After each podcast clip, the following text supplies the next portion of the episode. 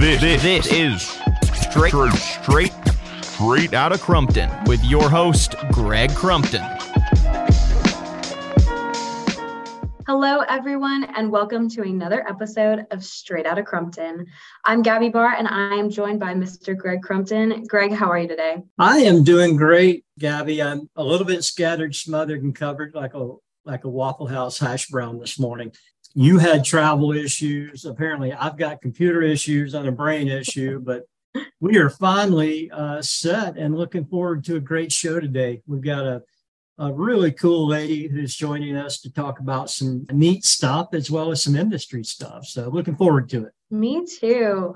Well, today I want to welcome Abby Massey. She is the Director of Tax Incentives at Calvetti Ferguson. Abby, how are you doing today?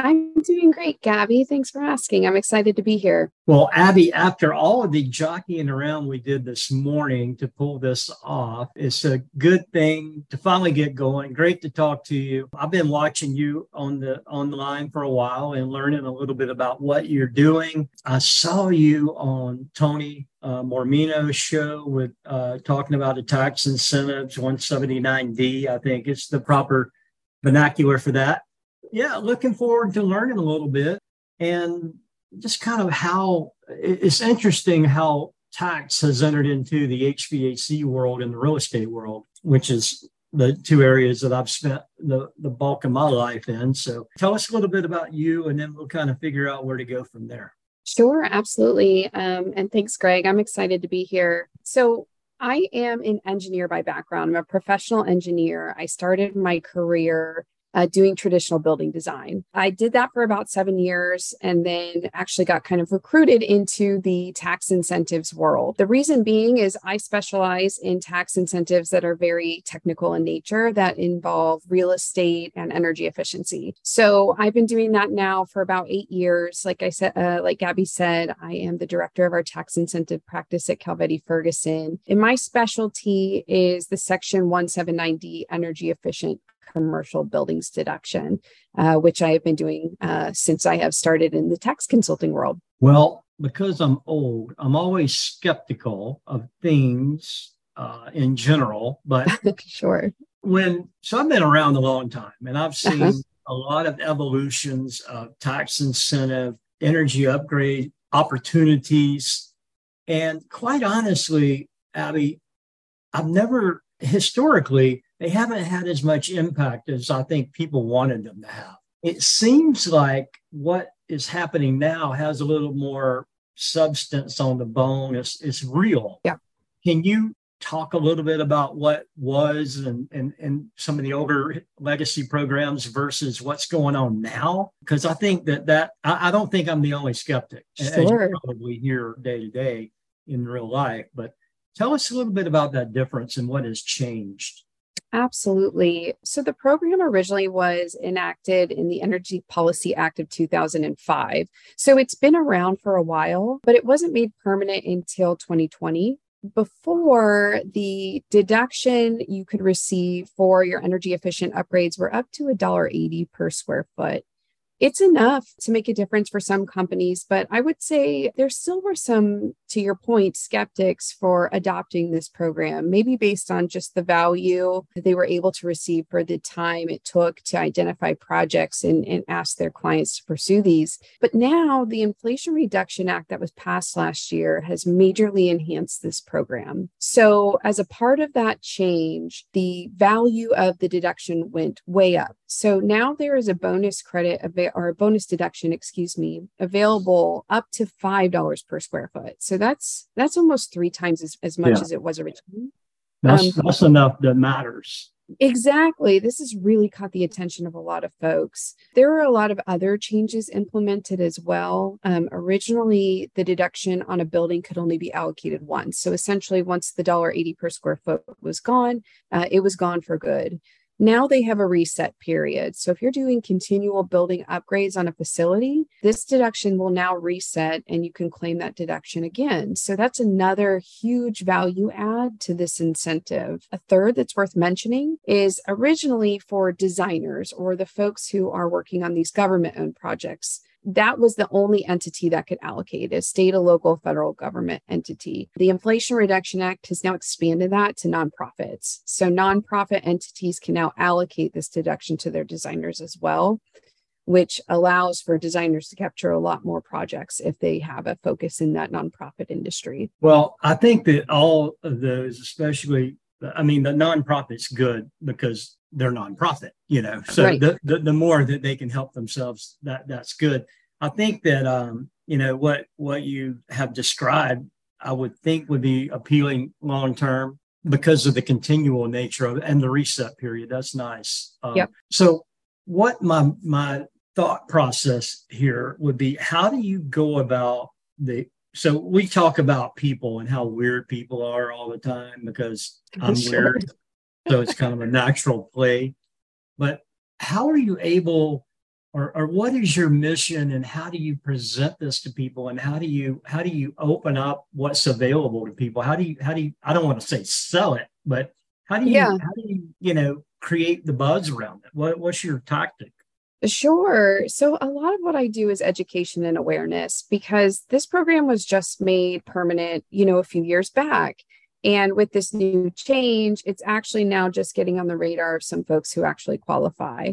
So, part of what I do is a lot of education and awareness just to let folks know how this program works and how they qualify. I think a lot of people start to learn about it and think this is way complicated and not something that's really worth our time. My job is to help them understand that it's not as complicated as it seems, and that there's firms like mine who can help them navigate all the way through the process very seamlessly. So, my goal is to make sure that very little time is spent on my client's side and that we take on the burden of the work to help them achieve these deductions.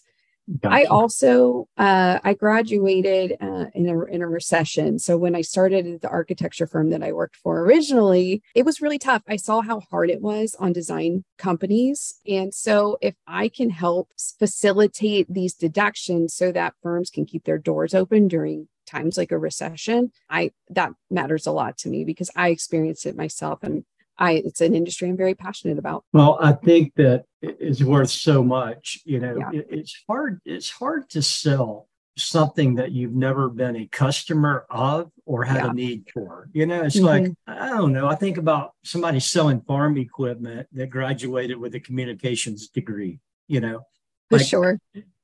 If you've never, you know, understood crops and and you know farming or or whatever you're going to do with the tractor you know it's hard to it's hard to put yourself in the shoes of the consumer and mm-hmm. i always go back to this thing uh, when i bought a car one time the guy was telling me how great the rear entertainment system was sure. well i don't have kids so i don't really care about the rear entertainment system and nobody rides back there except my in-laws and you know hell they can't hear anyway so you know i had i guess I used it as a teaching moment to this youngster. And I said, you know, that's a feature. That's not a benefit. Because right. if I had kids, you know, maybe they want to look at, you know, some cartoon or whatever or video on the head headrest, but I, mm-hmm. I don't that's not a benefit. And I think that for a lot of people who haven't been through what you've been through on the design side and mm-hmm. understanding all the, for lack of a better word, crap you have to go through to get a program approved and uh, you know designed around all the boxes checked you know it's difficult to sell it. So I, I, really appreciate the fact that you're able to educate from history you know from having done it. Yeah I, I think that a lot of people enjoy being educated before they buy versus being sold you know. Like you, you probably if you're going to buy a car or a tractor as i used a while ago most people have done their homework fairly well. They know what they need so right. selling somebody, I don't know, I, I, and I'm not sure if that's a generational thing or where we're at with technology or a combination, but most people know pretty well what they need before they go looking for it. Uh, you know, yes. you're just probably narrowing it down. And I would think if, if your firm had the history with the tax code, you mm-hmm. understanding how to, in, in you know, uh, apply it uh, I would think that'd be a natural a natural thing for somebody to say yes to because nobody wants to go learn something that they have no idea about you know? Right right absolutely. And i mean it's it's a tough and complicated program. I don't know if you've ever tried to read the tax code uh, but it certainly makes everything more complicated. Well i think it was written so that people like me couldn't read it uh, sure. or at least understand it. You know, it's like reading, like like you, you feel like you had a little bit of a brain burn down, like you read something and you're like, I don't even know what that just said. And, right. And, and, you know, a lot of government documents are that way. Yeah. Um, the challenge with the government is if you try to talk to somebody there that is supposed to know something today and you talk to somebody else tomorrow, you're going yeah. to get a different story. So, yeah, absolutely. You know, would, some someone like you who has studied it and understands the program would be a godsend to to somebody trying to implement the program. So, absolutely. And you know what I think is really important is that industry experience. These programs are becoming more and more technical. I mean, they're based out of technical codes like ASHRAE 90.1. Right. Somebody who has industry experience, uh, who has worked with the types of companies that you're helping qualify, who has navigated a, a construction or design project in its entirety understands better how these projects fit in and qualify. So I think as these programs expand and become more technical and have more technical requirements, um, that industry experience is going to become a key factor in a consulting firm. But who are who are your typical customer? Like, if you had to define it, are are they sure. re- rehab companies? Are they commercial real estate? Kind of what it, what is your focus with this tax incentive? I work with a lot of different folks. Um, sometimes direct directly with the building owners who maybe constructed or renovated a project. We'll go direct with them. I work with a lot of architect uh, and engineering firms, as well as contractors who do work like design assist or design build work. That's probably the bulk of my client base are these these folks who qualify from the designer realm. But I also partner with commercial real estate companies, um, even some commercial real estate lenders who want to provide an extra service uh, to show their clients that they care. So I can come in and say, help them with these deductions um, as a referral almost from these commercial real estate or lenders. So um, let's talk about commercial real estate. Sure. That you know every so my world we we sell into the commercial real estate world a lot commercial office sure. buildings what have you Yep. What, what is the market feel right now for commercial real estate from where you are? You're in, you're in Houston, I believe. Um, yeah, so what correct. what does commercial real estate look like in Houston? What do you hear around the country as far as occupancy, as far as people being, are, where are people at in the in the realm of we're heading into a recession, we're not heading into a recession, we're going to put money in a building what are you what yeah. are you hearing on the street? So I've spoken with a lot of folks recently. I mean, the market is slowing down with the inflation hikes. Um, you know, there's not a whole lot of transactions going on. However, the folks that are occupying our own buildings that are now, um, I'm thinking of downtown Houston. Some of these buildings have gone essentially unoccupied for now several years because of COVID and the mm-hmm. return to work um, just never happened. So there's a lot of buzz about renovating buildings to change occupancy use. I know they're looking at, you know, changing office space to um, maybe residential space. I've heard a lot of buzz there. Also, your bigger folks, the commercial real estate folks, they're making a big push towards the energy efficiency upgrades. Um, so there's some big projects going on in Houston, um, maybe solar upgrades, which also qualify for other tax incentives, um, things of that nature. These these large companies want to be the first to take that step uh, to show that they're striving towards those um, you know low emissions low carbon uh, type projects how much of what you hear from big corporate people do you consider greenwashing versus what the actual desire to help is in your estimation do you do you feel like the bulk of the people and obviously I don't want you to name any names, but sure. Do you feel like people genuinely think it's good practice to do? Do you think people think it's a good PR move to do? Some combination. What, what's your take on it? Yeah, I think right now a lot of companies are thinking a good PR move, right? It looks good to be making moves towards energy efficiency. Now, not all of them are equal.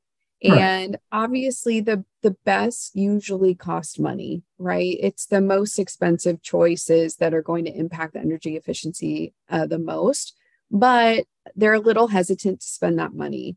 And I really think that was the intention of the Inflation Reduction Act because there's so many incentives for energy efficient upgrades to encourage folks if you can plan these accordingly, you can receive a significant tax benefit. And some of these credits are even available as direct pay option, which is wonderful. The direct pay option is uh, essentially you can cut a check in the in the um, amount of the credit to a government entity or a nonprofit who normally wouldn't be able to receive these incentives.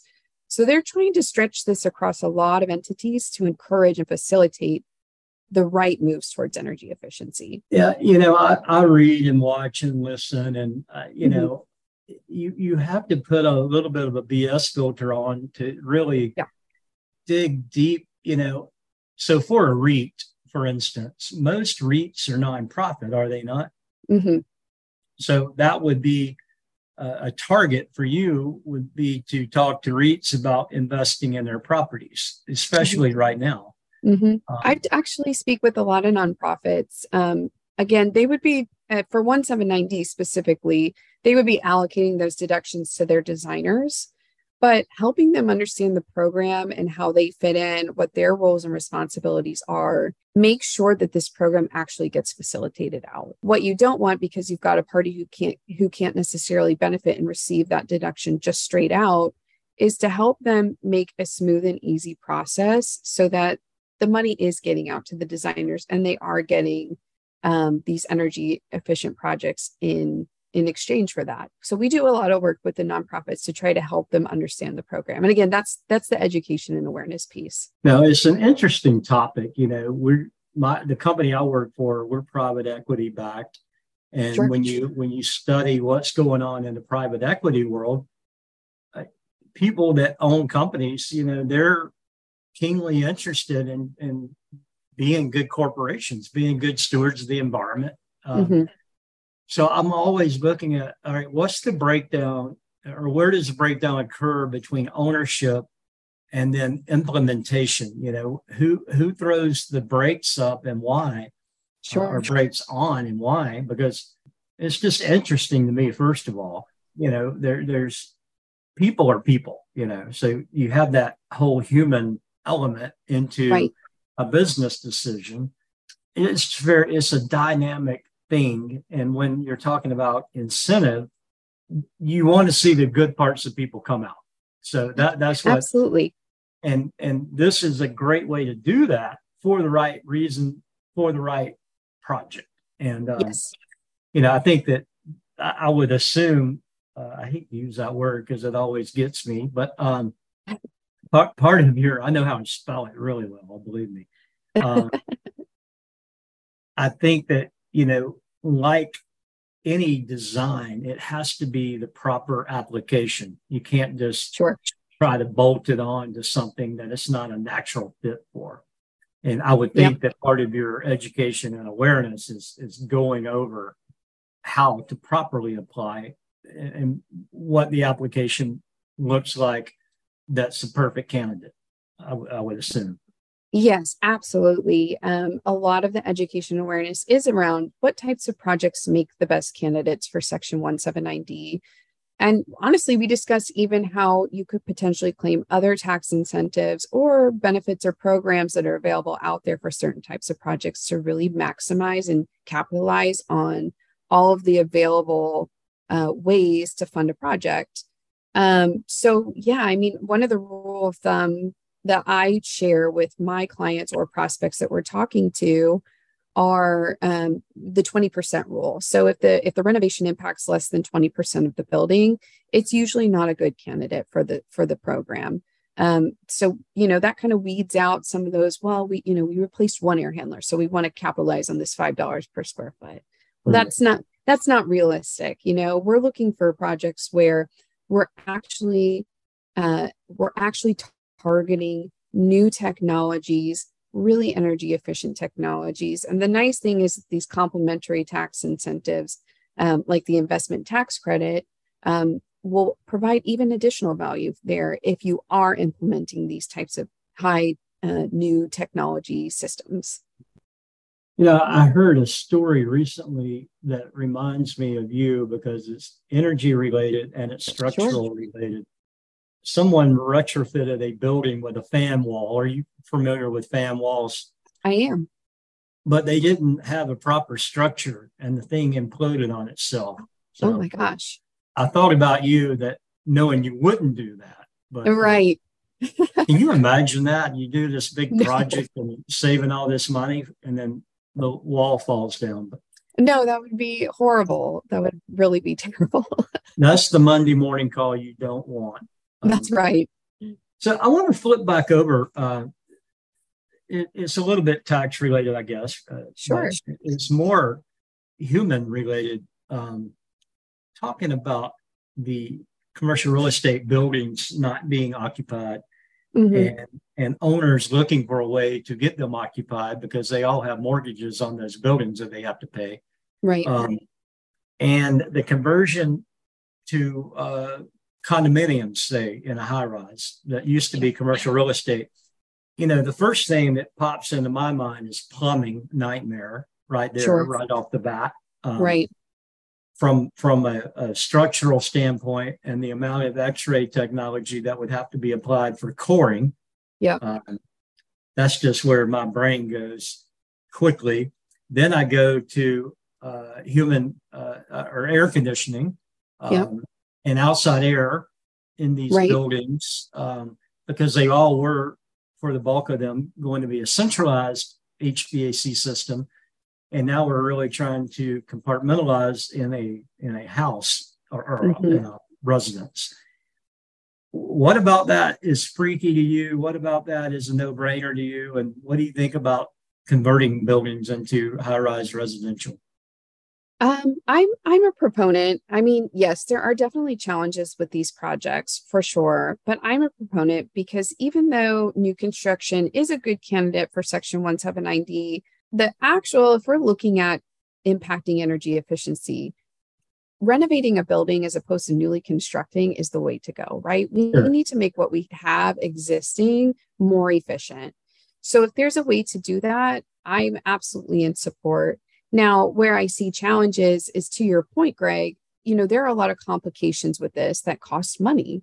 Um, because of that, that might be money that's then pulled out of other things like um, the option to put in a more energy efficient system, maybe heat pumps versus a traditional, more traditional system, or VRF units. Um, so finding a way again to to add in incentives so that they can see that they can handle that extra cost to implement those high efficiency systems and will receive that money on the back end is really important. I've I've talked with a lot of companies who are starting to help package together all of the different types of grants, loans, incentives, rebates, so that they can show a building owner that these projects can fund themselves, even if they're putting in high efficient systems. And I think that's the way to go for these types of projects.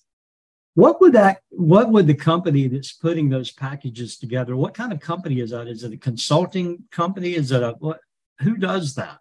In some cases, I see them a lot like they're not quite in ESCO where they're doing all of the labor themselves, but they are recommending and facilitating ECMs or energy conservation measures. So, as a part of identifying all these programs that fit, they're also recommending, based on an audit of your building, we see the building automation system should be upgraded you should add controls to your lighting system. You know, VFDs would be installed on these units and make a, a large impact on the energy efficiency of, of the HVAC system. So, kind of consultants, but also having a, a, small hand in design. I think a lot of them, once the initial measures are identified, then bringing in design teams to facilitate that full design to be sure that it's it's standard.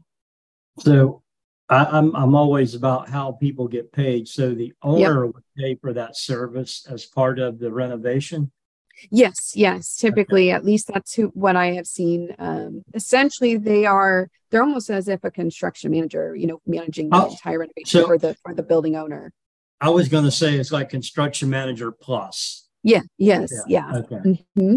So you brought up heat pumps and, sure. and VRF, VRV. I, I'm worried about the electrification of our industry and I'm not worried, like I'm not worried, worried. I'm worried that we don't have the electrical infrastructure to support this big incentive or this big initiative that is rolled out on a federal level um, and then sure. implemented state and locally. You know, I, I tell the story that the day that Gavin Newsom announced that I forgot which one of his wacky things. I think it was the gas stove day. Um, okay, sure. I, w- I was in California and I was taking a phone call. I was at a conference and me and a friend were walking from one from the hotel back to the convention center or vice versa. Yeah. Now I said, Hey, I need to take this call. I'll meet you back over there. So I walked around the back of the building while I was on this phone call and I kept hearing this high pitched noise. And I thought it was a, a, a a uh, water chiller with a variable speed compressor. Okay. That's what it sounded like in my head. Sure. I get up there and I finally, you know, I'm like, hold, hold on a minute. You know, I'm on the phone. I got, I've got to figure out what this noise is. And yeah. it was a freaking gas meter, a natural gas meter spinning so fast that wow. it sounded like a, a variable frequency drive compressor. Oh my god! And I thought, dude, we're so far away from going yeah. non-fossil even in California.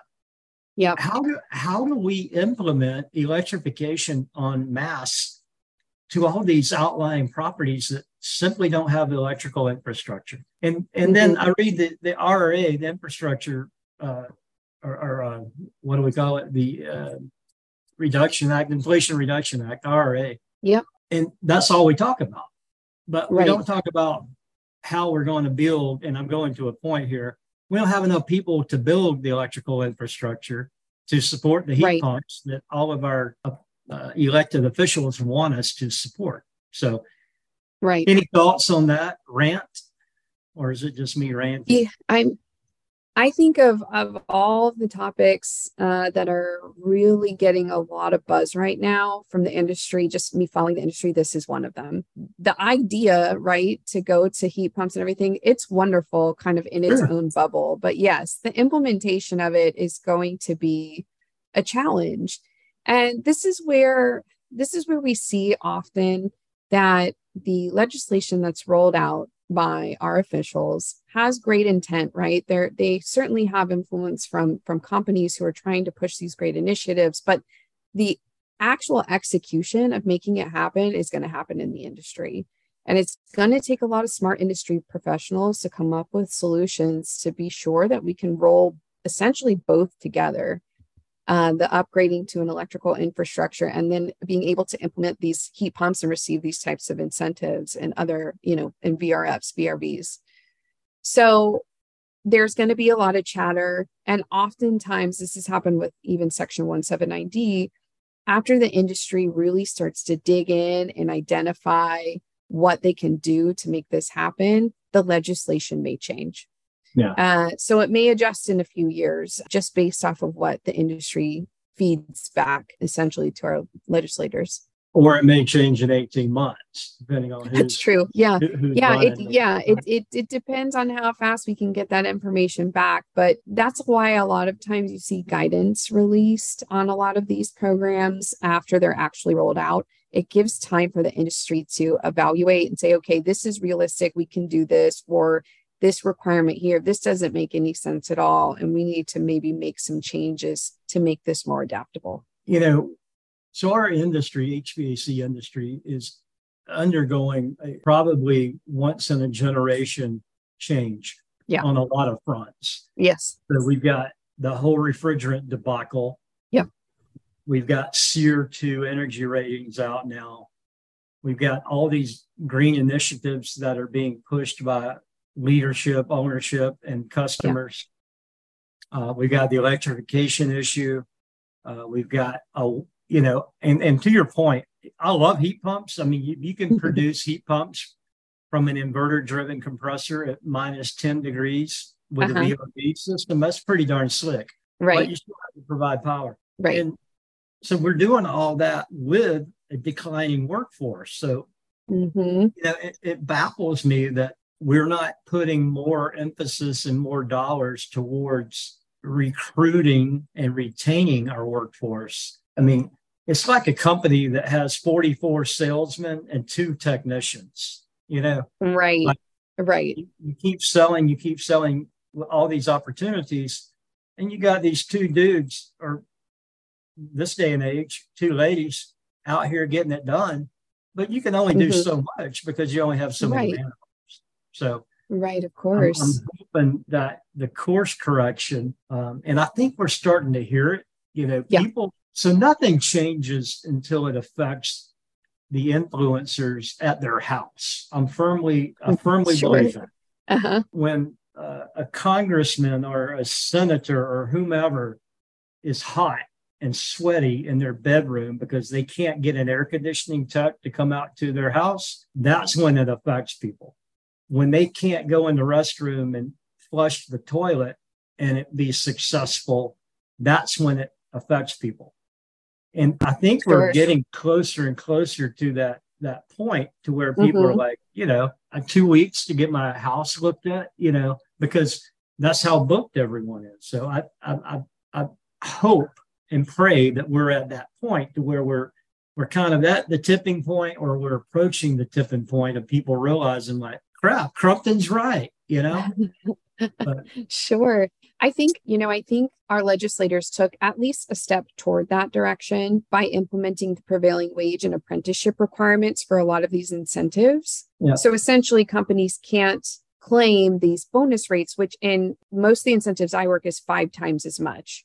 Uh, so it's a significant increase unless they are paying their laborers and mechanics prevailing wages and they are facilitating apprentices to come be a part of the project. And so, you know, it's not going to solve the whole problem, but it's certainly a step in the right direction. Um, because as as our building owners and our designers implement these on on the projects, hopefully that will stimulate that industry for sure. That's a great point.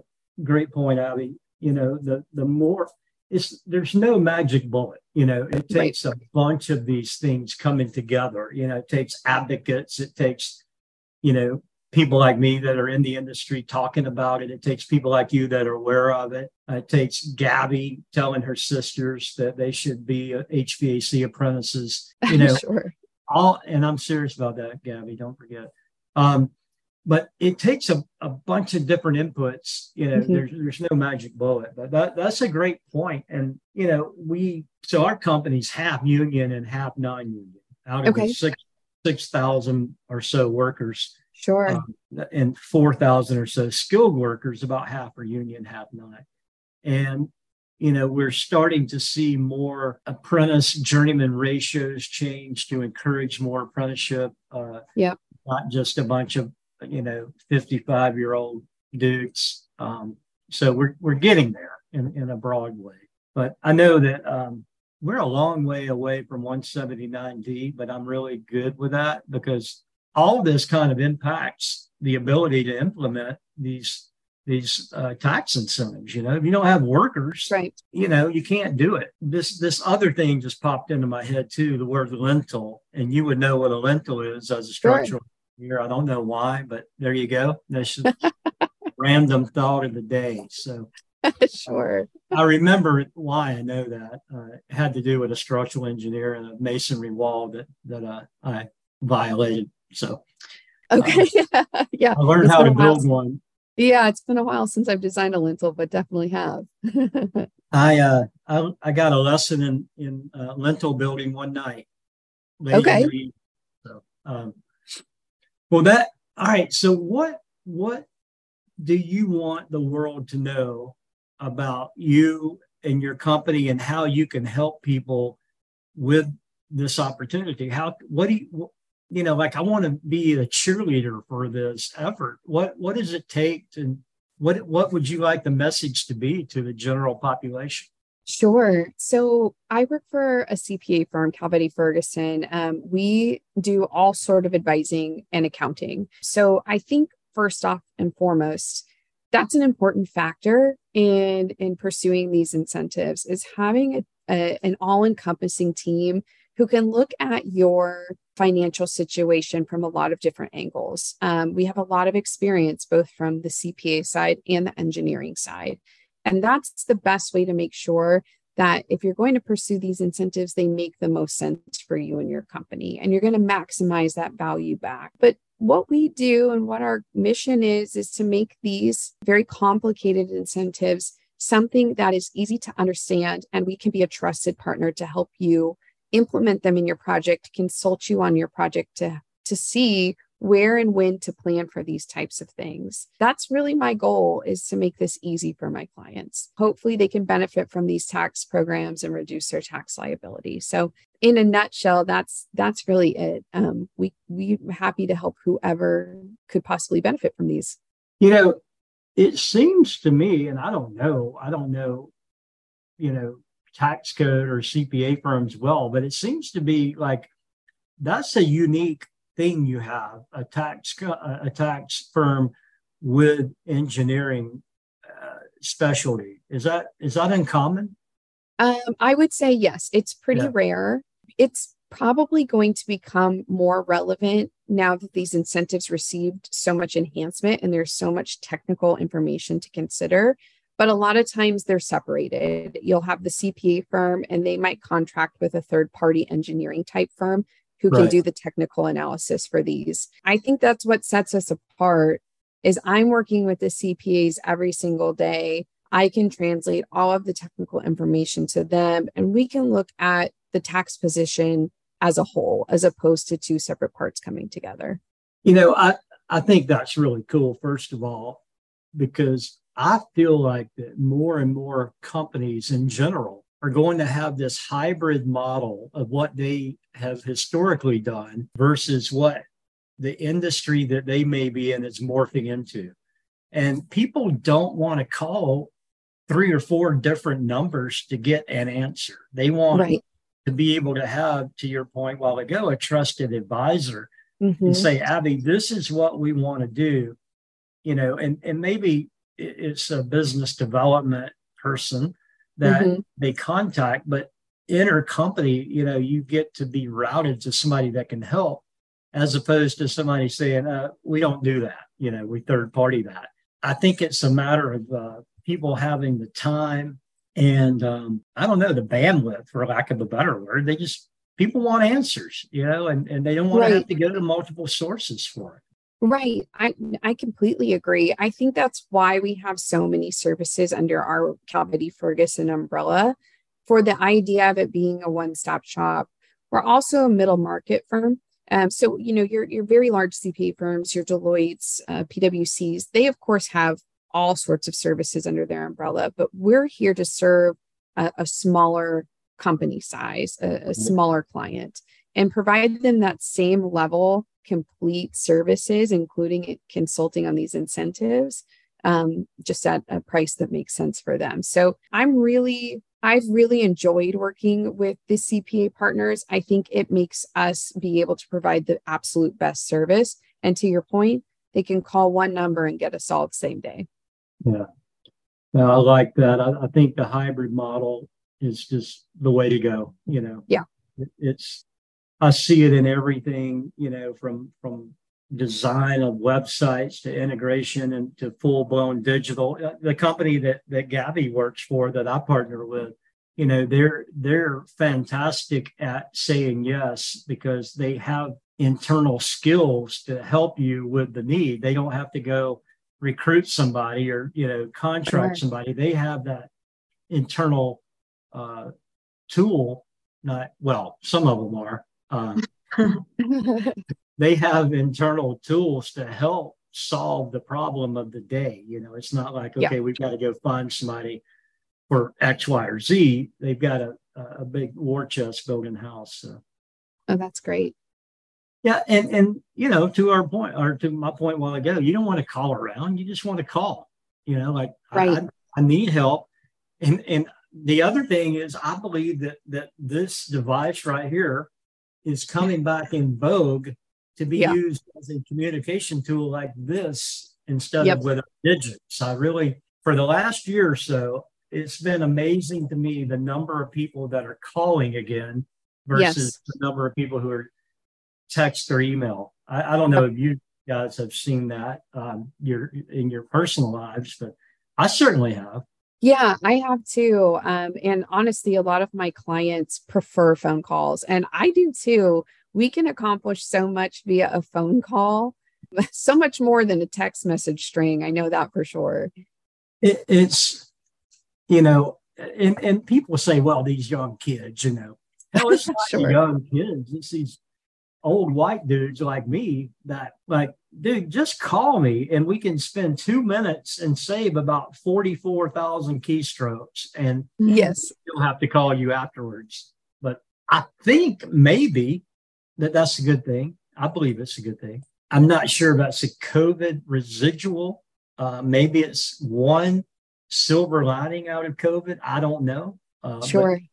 I think we're communicating better, quicker, more succinctly in person with a phone. So that's yeah. I'm going. I'm going to the grave with that. I'll be there with you. Absolutely. I love it. We're just Gabby. What's your take on phone versus uh, digits? I've I've always preferred phone calls over Knew messaging. Knew it. I just, but I'm also I'm also a talker, so I'm like it just doesn't have the same feel when I'm like texting someone. I feel like I can say so much more when I call someone in the same amount of time.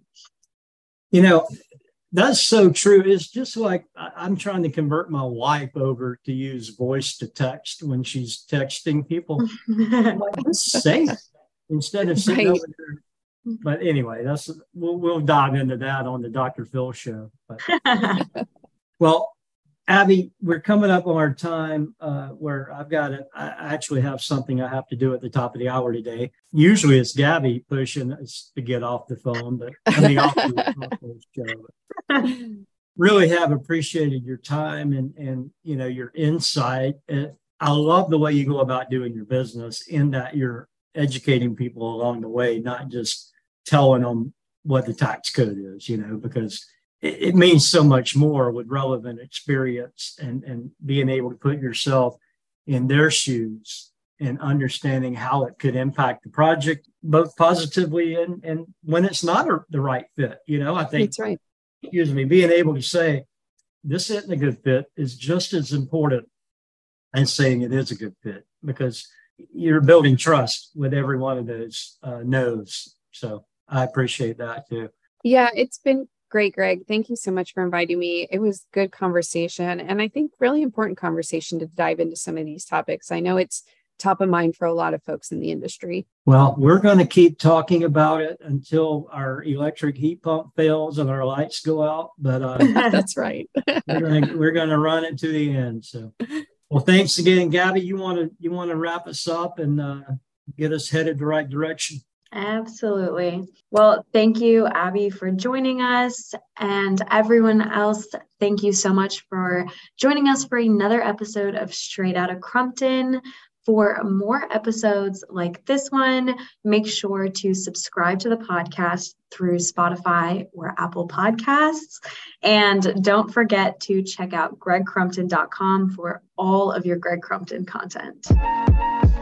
This, this, this is straight, straight, straight out of Crumpton with your host, Greg Crumpton.